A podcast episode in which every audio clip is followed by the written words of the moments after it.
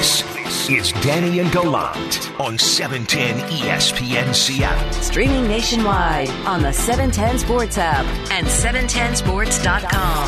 Now here are your hosts, Danny O'Neil and Paul Gallant. Try to put on the show, show, show. The Mariners count down to the trade deadline. The Seahawks, I guess we're counting down to the regular season right now. It is Danny and Gallant this morning. It is Thursday, July twenty-ninth. We are less than forty-eight hours in front of the Major League Baseball trade, trade deadline. We're less than twenty-four hours into the start of Seahawks training camp. Our coverage of training camp brought to you by Precor Home Fitness. And it's a little bit of good, there's a little bit of bad, and a whole lot of uncertainty, Paul, when it came to the Seattle Seahawks. Yeah, the uncertainty is on a positive note about Jamal Adams, and he's there. It's just a matter of when's the contract going to get taken care of. I was thinking that was the good. Oh. The the good is that Jamal Adams is there and that it sounds like it's full steam ahead when it comes to his contract. Here's Pete Carroll when he was he was asked about that. The conversations have been ongoing for some time and been very amicable. Um, he's in a good good place. You know, they they've, they've worked really hard to this point. I'm very hopeful that it's going to get taken care of here soon, very soon. That's the good part. If this wasn't going to get done, I don't think Jamal Adams is there right now. And he's not practicing. That's not a surprise. A, when Bobby Wagner was waiting to get his extension done two years ago, he didn't practice before it got done. The other thing is Jamal Adams coming off of surgeries to his, what, shoulder, both his hands. He might not be ready to practice anyway, so it's kind of like there's nothing really lost, and the fact that he's here is significant. I'm with you there.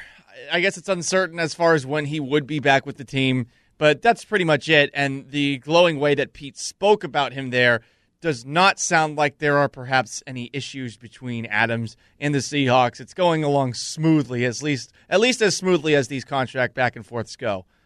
There are some there are some d- negotiating points to be ironed out, but it sounds like everything is yeah. on track. I count that as the good. I can't. Okay. There's been no. There's been no lobs in the press about him being underpaid or them not recognizing what they had. There's been no posturing on either side. I'm gonna. I'm gonna chalk that up as the good because I thought there was the possibility for that to to go sideways. Okay. I, I def. I definitely thought. I didn't have any doubt about it eventually getting done. I thought there might be some pain in the interim. I'll say, as far as for me, the good that they have ninety of ninety-one players vaccinated is pretty impressive and. Forget what you might think about it. It's all about availability for this team. And you would think that, much like last year, they are going to have the best possible chance that they can of not seeing any guys randomly missing in action because of a covid nineteen positive test. Pete talked about in needing to increase the frequency of tests for vaccinated players.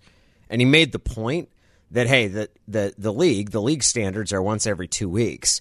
We're asking guys to get tested more frequently, it's basically because of the situation's changed. You're seeing Pete take the same. I don't think it was an accident that Seattle was one of the last teams to have anyone suffer uh, either COVID infection or be sidelined because of concerns they'd been exposed to COVID last year. And it sounds like Pete is taking the exact same approach and trying to get the exact same level of buy-in from his team this year. You probably should, because it did seem like the N F L was testing players once a week and I think hoping for the absolute best as far as availability on a Sunday to Sunday basis. So this time around, maybe you are a little bit more avant-garde, I guess, when it comes to making sure that if you find somebody who, even if they are vaccinated, tests positive, that way you can remove them from the situation and prevent any further infections. The bad. The bad part, the bad news yesterday was that D'Wayne Eskridge was on the physically unable to perform uh, list. He's got a bad toe. What is up with the second-round picks here, Danny? What is up with just the unfortunate luck? Is this the cost of D K Metcalf falling to you? Because it is... Now, back-to-back years where a second-round pick that's got a lot of buzz around him is likely not going to be available for you, at least in the short term. And if this gets as bad as it did with Darrell Taylor last year, I, mean, I hope it doesn't turn into an all-year thing like it was for him. I generally go with the when, when guys get hurt, it's not any round jinx that they have. It's that football's a really violent game. True. It's really hard to stay healthy. It's really hard. It's very, very difficult. Duane Eskridge missed time in the offseason, if you remember, and it was because of a toe. And Pete Carroll clarified, he said it happened during a walkthrough, which is a little bit confusing. And there are there is not a bigger misnomer in sports injuries than turf toe. Like, they say it and it sounds like you stubbed your toe. And that's a toe injury is not that at all. And it's it's brutal for players. And for someone who is a wide receiver who uses their feet, ha- I'm not panicking. I'm not like, oh my God, this is terrible. This is not the situation with Darrell Taylor. This is this is not some sort of you drafted him with a problem that you thought should have been fixed by now and is still there.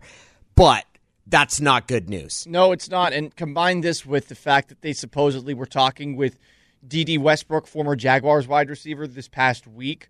That means that there was concern enough to potentially look at somebody who has had real-world experience as a receiver in the N F L. Now, they did not sign him, so maybe that's also a promising sign that they didn't pull the trigger and think to themselves, yikes, this situation is one that we need to have somebody else as an alternative.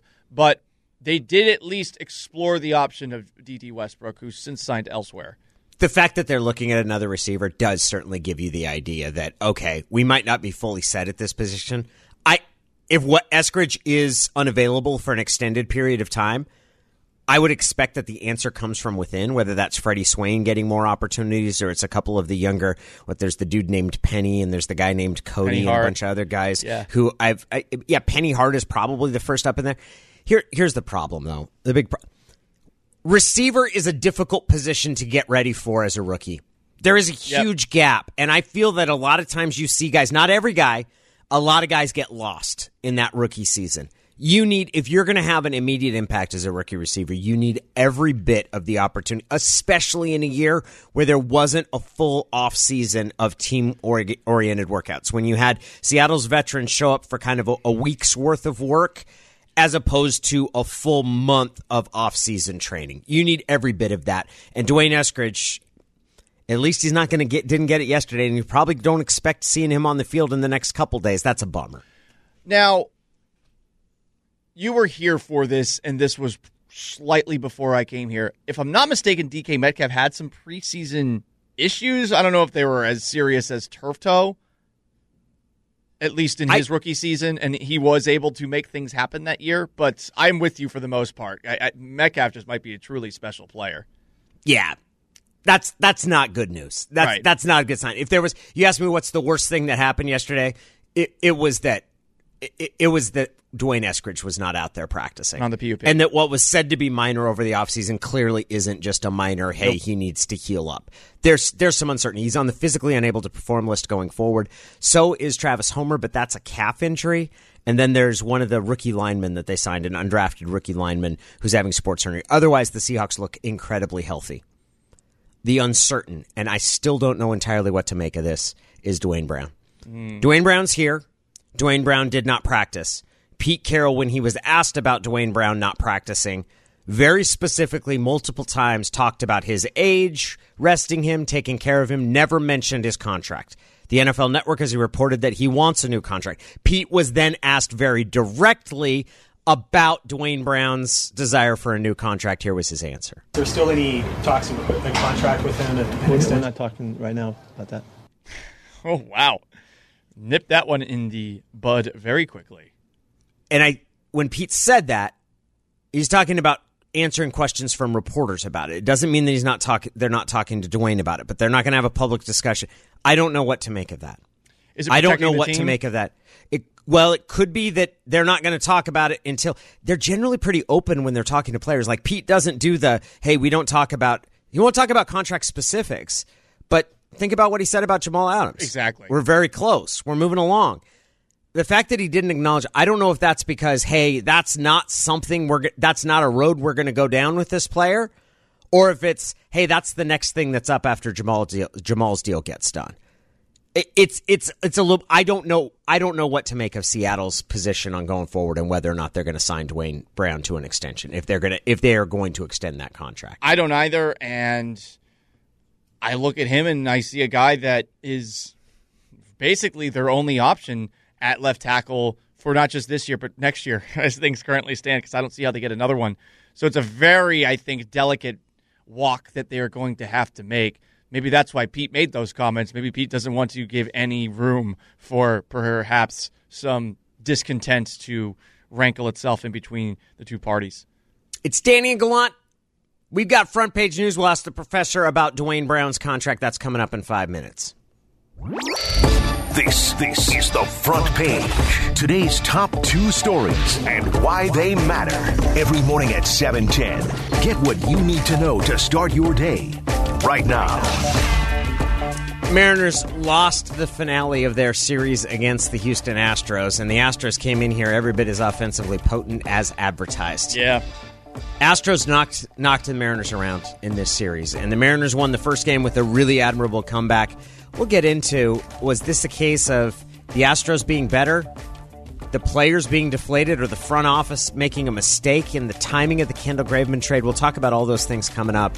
But the bigger news in, in baseball right now is the trade deadline. Joey Gallo goes to the Yankees. Really significant deal there. The Mariners weren't interested in another outfielder. For the Mariners, you've heard things. They're sniffing around Craig Kimbrel, and they were interested in Jose Berrios, who is the Minnesota Twins ace. Now, it sounds like the things have not gone farther with the Twins, but Berrios is signed through next season. If you mm. could get him, that would be adding somebody to the front of your rotation. Also, Kimbrel signed through next season as well.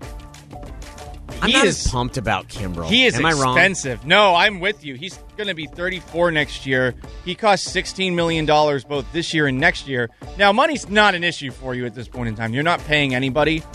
But Kimbrel does help you in the short term. Long term, it doesn't. Berrios is somebody that I agree. Any starting pitcher, especially somebody that you have under control for at least one more year, that is, I think, what you should be prioritizing in the coming days over a bat. Over a relief pitcher as well. Kimbrel's the kind of move that you make almost to appease people, right? I mean, if that's if you brought him in, that's almost like, hey, we're going to make good for moving on from Kendall Graveman to either the clubhouse or to the fan base. Kimbrel pro- has a better track record and probably is more predictable going forward than Graveman, but I tend to agree with you. The thing that would get me jazzed is if you get a starter. Yeah, think that that would that would change the math on your pursuit of a playoff spot this year. The front page. Busy day for the Seattle Kraken yesterday. So Crack-a-lackin'. They Crack-a-lackin' indeed. They signed top goalie free agent, former Colorado Avalanche goalie Philip Grubauer, to a six-year deal worth nearly thirty-six million dollars.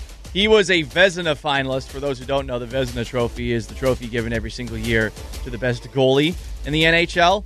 They also signed former Blues left winger Jaden Schwartz, a smaller le- uh, left winger, to a five-year, twenty-seven point five million dollars contract. He wanted to be closer to home. He's from Saskatchewan. And they are going to sign center Alexander Wenberg from Florida. They also made a trade, and this is one of the funny things about the expansion draft, Danny. You can draft a guy, and then you can trade him back to the team that you drafted him from. Heck yeah, you can. And that's what they did with goalie Vitek Vanacek, who they traded back to Washington for a second-round pick after selecting him in the expansion draft. That's called robbing Peter to get paid by Peter. it's like, it's it, it is it's the Heat approach. Anybody who's seen the Great Bank Heist movie, I'll steal your stuff and then I'll sell it back to you. Definitely, and it's funny too because it's also like government. Uh, Government aided. It's a government aided heist, and they're giving it back to you after the fact. Yeah, if you're feel, if you're the Capitals, you're probably a little bit annoyed right now about that. Now, I'll, I'll tell you what, the Kraken loaded up on defensemen. You're starting to see where they, they hope that their offense is coming from. They're going to pay for goals a little bit, and a guy to stop goals. Yes, pick it up. A- Grubauer is a surprise signing too. That was a shock to a lot of people in the N H L community. So. I look at this as an upset for the Kraken that they were able to land somebody of this stature. Most people did not think until like the last twenty-four to forty-eight hours that he was going to even be on Seattle's radar. So that's a nice move by them, hopefully. Long contract, that's for sure. Six years. We might be seeing what was teased toward us, that the declining salary cap across the N H L and the expectation of a huge cap crunch next year. Seattle's cap space is going to become a huge asset. It might create opportunities they, they didn't even see forthcoming. That is front page news. Now it's time to get to the professor. Lots of news all around the N F L. Here's our morning drive. John Clayton's Morning Drive with Danny and Gallant. It's a four-way battle, and there's only going to be three spots. Somebody has to go. The first and final word on everything, everything N F L, N F L from the professor, John Clayton. John Clayton. They scored thirty points a game. They're the best running team in football. It's John Clayton's Morning Drive with Danny and Gallant. Uh. Professor, day one of Seahawks training camp was yesterday. After the fact, we heard Pete Carroll talk in detail about negotiations between the team and Jamal Adams. He was very curt when it came to talking about Duane Brown. What do you make of the discrepancy in the way that Pete talked about both of those potential contracts? Well, I think I still get the feeling, even though, again, they, it's been reported it's not closed, I think something's going to get done, and I think it's something's going to get done within the next week. Now, as uh, Pete did say, uh, even though uh, he was on the practice field, he wasn't uh, doing anything in practice, uh, you know, although he did some of the uh, walkthrough stuff and all that stuff, is that uh, you know, he wasn't going to do much anyways because he's coming off shoulder surgery and wrist surgery and everything else. But I think things are positive. In the case of Duane Brown, it's kind of more like a uh, you know, veteran time off because he knows what he's doing. You know, once Adams gets done, they can start working on Brown. They're not going to work on Brown ahead of Adams, but I think that uh, you know, one at a time. You get Adams done first, and then you start to work on Duane Brown. Do you think the Seahawks are interested and willing to extend Duane Brown? Because for me, that was a question. I could see Seattle saying, hey, if it's up to us, we kind of wait till the end of the season, whereas Dwayne's like, I'm a vet. I, I've, I, I'm I'm a, I'm getting paid as an average left tackle this year. I'd li- I'd like to see get a boost on that. Do you think Seattle's amenable to the idea of a, an, an extension? Yeah, I do, because again, he's too valuable for the offensive line. He's a leader. He's a guy that it's a left tackle. He still, you know, plays reasonably close to a Pro Bowl level. And you know, what what can you sign him for? Because I mean, what you look at is similar to what you see down with the Rams and Andrew Whitworth. I mean, you know, Whitworth, uh, you know, was end, you know, he ended up uh, at a little bit older, but he gets like about ten million dollars a year. And so I don't think Brown's going to get much of a raise, but I think he can still get that ten million dollars a year and uh, get something that can satisfy him. John, we saw Aaron Rodgers back in front of the media. He was wearing Packers colors, and he gave one of the more honest press conferences that you're going to see out of a quarterback. He named a bunch of veterans that the Packers either released or didn't re-sign in his career, gave a timeline of the offseason that he has been through, and he mentioned that he wanted to be a recruiter and that he hadn't been allowed to do so, and that when they decided to change the conversations about some of the things that he could do to recruit some guys, he felt tired of being a lame duck quarterback. Here is Aaron Rodgers. If you can't commit to me past twenty twenty-one, and I'm not a part of recruiting process and free agency, if I'm not a part of the future, then instead of letting me be a lame duck quarterback, if you want to make a change and move forward, then go ahead and do it. That obviously didn't happen. Uh, like I said, it wasn't a draft day thing. There were conversations for uh, a number of months leading up to that. Post the draft, I think what basically happened was then they said, uh, we'll give you some money now. Let's see if we can throw some money at you. I said from the start it wasn't about the money. Professor, he made it clear afterwards, too, that he's not a victim in this situation. At least he wants to that to be out there in the open. He was very transparent. What did you make of that long press conference? I, I thought it was one of the most interesting one we've seen in years uh, because he, he was so pointed. You know, pointed to how much he's uh, upset with management, which, of course, we all knew. Uh, he pointed out, of course, that, uh, I mean, and, and you think about it, it's like they've let so many good players go. Now, again, this is one I didn't disagree, I, I did disagree with. I mean, he thought that Jake Kumerow, wide receiver, was the second best wide receiver that he had in camp last year, and he was upset that they cut him and didn't ask him about him. I don't know how good Jake Kumerow is. He's just kind of a journeyman wide receiver. But, I mean, you think about the fact that in the last couple of years, Brian Balaga, the right tackle, was let go. Corey Lindsey, the uh, center, Pro Bowl center, was let go uh, because, again, they didn't want to, they didn't get the money up to pay him. And then, of course, you look at the you know, wide receiver. I mean, uh, Randall Cobb ended up leaving. Now he's going to come back for a sixth round pick. So uh, you can understand his frustrations, his anger, all those different things. And I think he even applauded the media because they said, you know, sometimes the media reaches out and tries to put stories together. And he says, well, I tell you what, from what they did this year in the off season, you know, they did it right because there is problems right now that you can sense that uh, he had with the team. So, no, I thought it was very pointed and very right. And I think that you can see that, uh, you know, he's not going to be a Packer next year. Uh, how they work that out, we'll see, because they're still trying to figure out the last part of the contract. But in the end, I think uh, you know, Aaron Rodgers is having his swan song in Green Bay, and at least he gets Randall Cobb back, but uh, he's not a happy camper. I do wonder about him as a G M, especially because Brian Gutekunst this morning was asked if Randall Cobb is here just to make Aaron Rodgers happy. And Gutekunst's response, I think that's a big part of it. So a little bit of drama yeah. still taking place. But his evaluations of wide receivers are certainly interesting between Cobb and Kumerow. Well, the, the thing is, is that, uh, you know, say what you want about the general manager, but he didn't do anything to help Aaron Rodgers last year. I mean, he got nothing, zero. And that made Aaron Rodgers bad because, I mean, you can look at the fact that it's okay. They got Davante Adams, who now is likely not going to re-sign with the team because Rodgers likely leaving. It's like, okay, so, and he also wants to be the highest paid uh, wide receiver in football, and they're not going to do that. And so you, you look at it, and it's like, I mean, I just think right now he's doing a bad job as a general manager, and uh, it's not going over well. It's not going to change the fact that he's going to stay as a general manager. But in the end, it's like, a, you know, Aaron Rodgers isn't happy. I know uh, Zadarius Smith isn't happy with his contract. Nobody's happy there in Green Bay. I would say this, though. For all that unhappiness, they've sure won an awful lot. Yeah. So mm-hmm. it's it's hard for me to say that Gutekunst – look, I, I I think the trouble that they caused by trading up to draft Jordan Love isn't isn't isn't worth the upside that Jordan Love will be your successor quarterback, because I think the moment you picked him, you put a ticking clock on Aaron Rodgers. And that should be sort of a a, a warning light to the Seahawks of anything that they feel about Russell Wilson, that no matter how much – how much drama that happens there, don't draft another quarterback, because as soon as that happens, you basically got a year before that situation becomes kind of untenable. But they have won. If I'm Gutekunst, I'm like, look, we didn't do such a bad job here, guys. Like, we're continuing to win, and you want to be mad at me. I, my my most my most important criteria is not just to win now, but to win into the future. We're doing a pretty good job. Yeah, but also I think it's like they're winning, and that's because of Aaron Rodgers, because I think what you look at is they're an eight- or nine-win team, and you know, you get four or five extra wins with the great quarterback. And so that, I think, is one of the big reasons. And, you know, for example, okay, he did well on defense because he was able to get Preston Smith and Zadarius Smith and get a pass rush.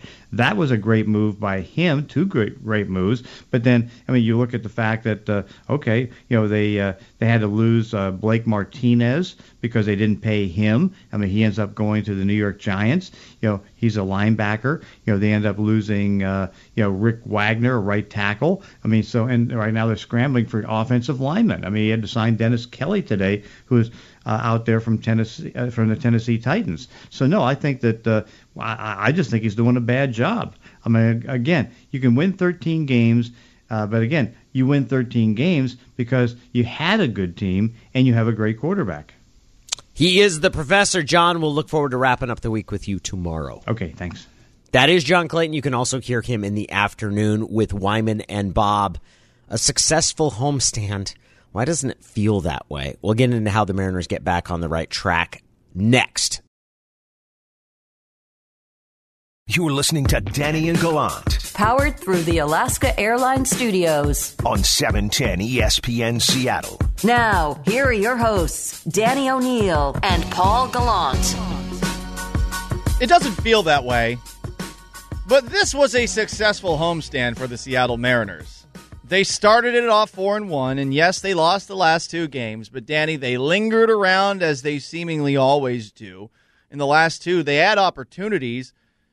Do you feel like there was a noticeable change in the last two games, though? And I guess that's where a lot of people are looking at the end of this homestand, where after the Kendall Graveman trade happens, you have a game where the Mariners once again find themselves down big last, excuse me, on um, uh, Tuesday night, and then yesterday afternoon, they found themselves down big again, but they certainly had opportunities the rest of the way. I'm of the belief that the Astros are just better. But how do you feel? How do you read this coming out of the homestand? I certainly think that the energy got sucked out of that clubhouse and in, to some extent out of the stadium. It's it's always hard to tell because people were fired up when the Mariners started coming back, and it wasn't it wasn't dead. But that Graveman trade really sucked the energy out of this team. I tend to agree with you that that is, you're not competing with the Astros this year. You're really, you're really not. Like, you're not, you're not going to finish better. That's, if that's what all of this is premised on, and the idea, like, do everything you can to beat the Astros this year, you're, you're chasing really long odds. I, I think there's less than ten percent chance. I mean, just how everything's going, how your team's stacked up, and how everything looks. it was it was a disappointment. They should feel really good about how they've played. They should feel really good about how how they've extended and gotten into contention and really done that on their own. That they're ahead of schedule because of the way the players have felt. I, I do feel that that trade sucked the energy out of a team that was four and one on the homestand, and they've they've got to put that back together. And really, I think that what happens next, it's most important who they add here in the next two days. It's it's most important who they add. Are they? It looks like they're being really aggressive in reaching out and trying to find whether it's Craig Kimbrel, who they've reportedly been excited about. John Paul Morosi reported that Jose Berrios, the a, the Twins ace starter, that's someone that they're pursuing, and it hasn't really taken hold. It doesn't look like that will get done, but they're the, the Mariners are very much pursuing that. I still think Germán Márquez is out there. Kyle Gibson from the from the Texas Rangers. I think that can provide a boost back to this team, but I, I, I felt like the energy was sucked out. In a way, it was. I'm still of the belief they got to get over it, and I know that's easier said than done, but they do, Danny, don't they? I mean, it's you, one you made this player. Point, and and I thought it was good that this happens to teams. It happens to, here's the specific issue that the Mariners are dealing with. And I don't want to say this is on Jerry DePoto because it precedes him. The specific issue the Mariners are dealing with is that that feeling that, oh, this always happens. This always happens. We become we trade we we become sellers at the at the trade deadline. And we shouldn't be sellers this year. Like we shouldn't be. And I agree with them about that. Now, I I think that this happened not because Jerry DePoto was like, hey, we're we're choosing the she'll look down the road rather than. I think an opportunity came up that they decided, yeah, there's a lot of reasons not to do this right now because of momentum, and this deal is too good for us to pass up, and they pulled the trigger on it. I, I get the baseball deal, the baseball value of the deal. I think he's feeling the blowback for twenty years. Jerry DePoto's feeling the blowback for twenty years of difficulty and struggle, and I think that we're judging his trade deadline performance and this team's trade deadline decisions off the tip of the iceberg. We haven't seen what they're going to do yet. I think it's fair for the fan base to feel that way, right? I mean, it's sure. twenty years. It's fair for the players to feel that way. Like, but that's a, a normal extent, reaction. I, I I get the reaction. You know, you, you can't you can't control feelings, right? It's you feel one way or another, and, and no matter what you want to present in front of somebody, they are probably going to feel the same way no matter what is presented to them. Perhaps even if they had been presented, Danny, with the transparency that it seems like some of the players wanted about what the trades were about and why they made them.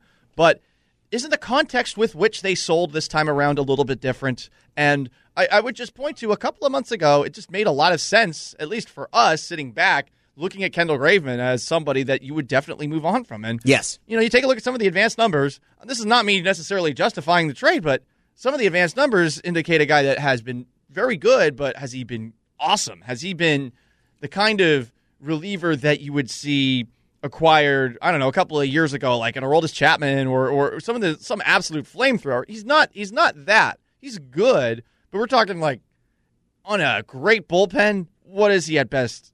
Second, third best arm on a great bullpen? Yeah, he's a good component of your bullpen. And look, he's going to be a free agent. His contract runs through this year, and there's been I, I don't know how to politely say durability issues because the dude is coming back and pitching from a neck injury. Like that's, and it seems really crass to say, well, you're not sure how long, but that's a re, that's a real fact. And there was a there was a time before any of the COVID availability questions, he went a week without pitching, and so I get it from the baseball perspective.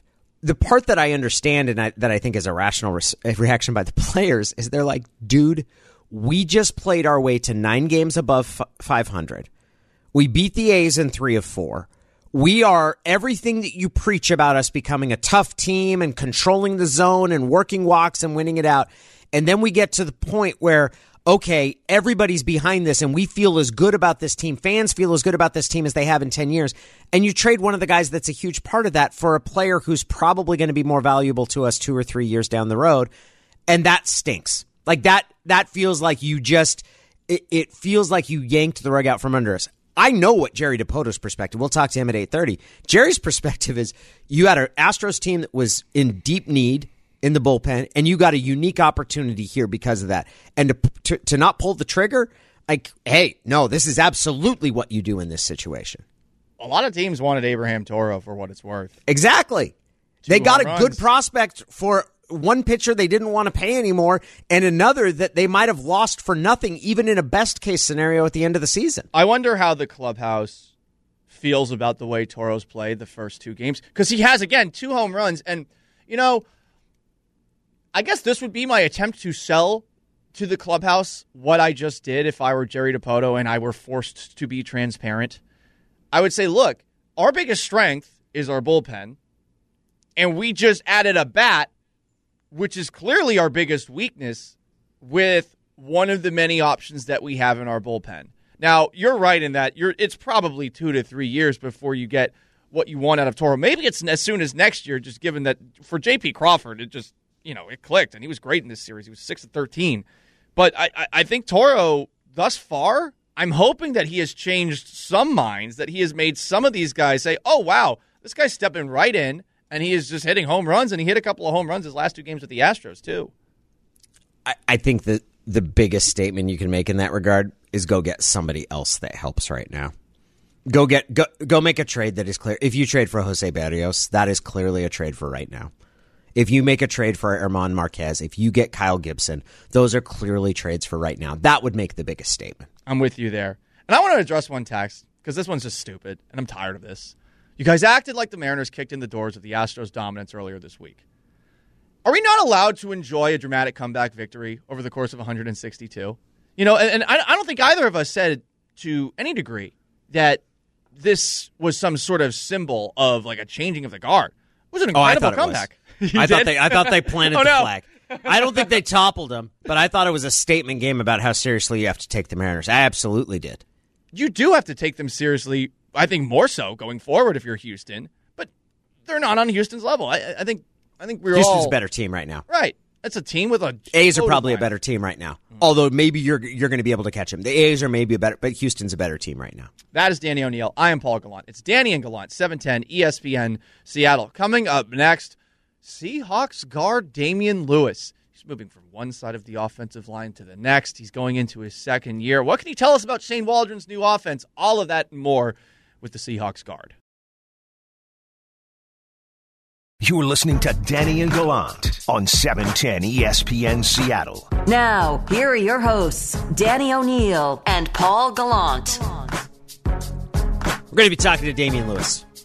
Seahawks right guard. No, left guard. Moving over to the other side this year. Seahawks training camp coverage brought to you by Precor Home Fitness.